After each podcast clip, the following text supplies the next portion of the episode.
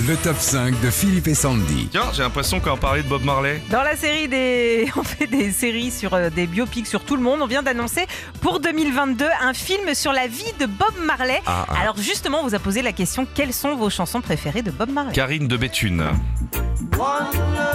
Je partage ce choix. One Love.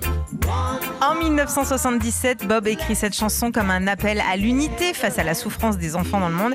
One Love sera un grand succès dès sa sortie. Il y a quelques Ah ouais. semaines, la famille Marley a décidé de rééditer cette chanson une nouvelle fois pour l'UNICEF. Thanks and grace to the Lord. C'est beau ça, hein Euh, Pascal de Fougères, c'est No Woman No Cry.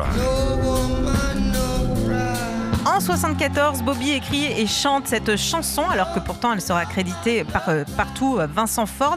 Alors pourquoi Vincent Ford? Bah Parce que Bob voulait remercier à sa façon son meilleur ami d'enfance, qui s'appelait Vincent Ford. Et c'est lui et non Bob qui a touché tout l'argent de cette chanson. Fanny de Brioude, Koubilov. Dans un avion que Bob a eu l'idée de cette chanson. Il fera même la maquette à l'arrache en plein ciel avec son groupe les Wailers.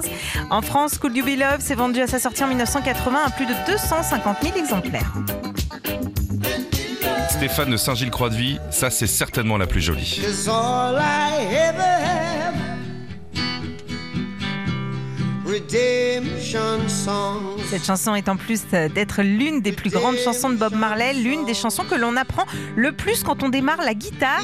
Contrairement à la majorité des titres de Bob Marley, il s'agit strictement d'un enregistrement acoustique solo, composé, chanté et joué à la guitare acoustique sans accompagnement.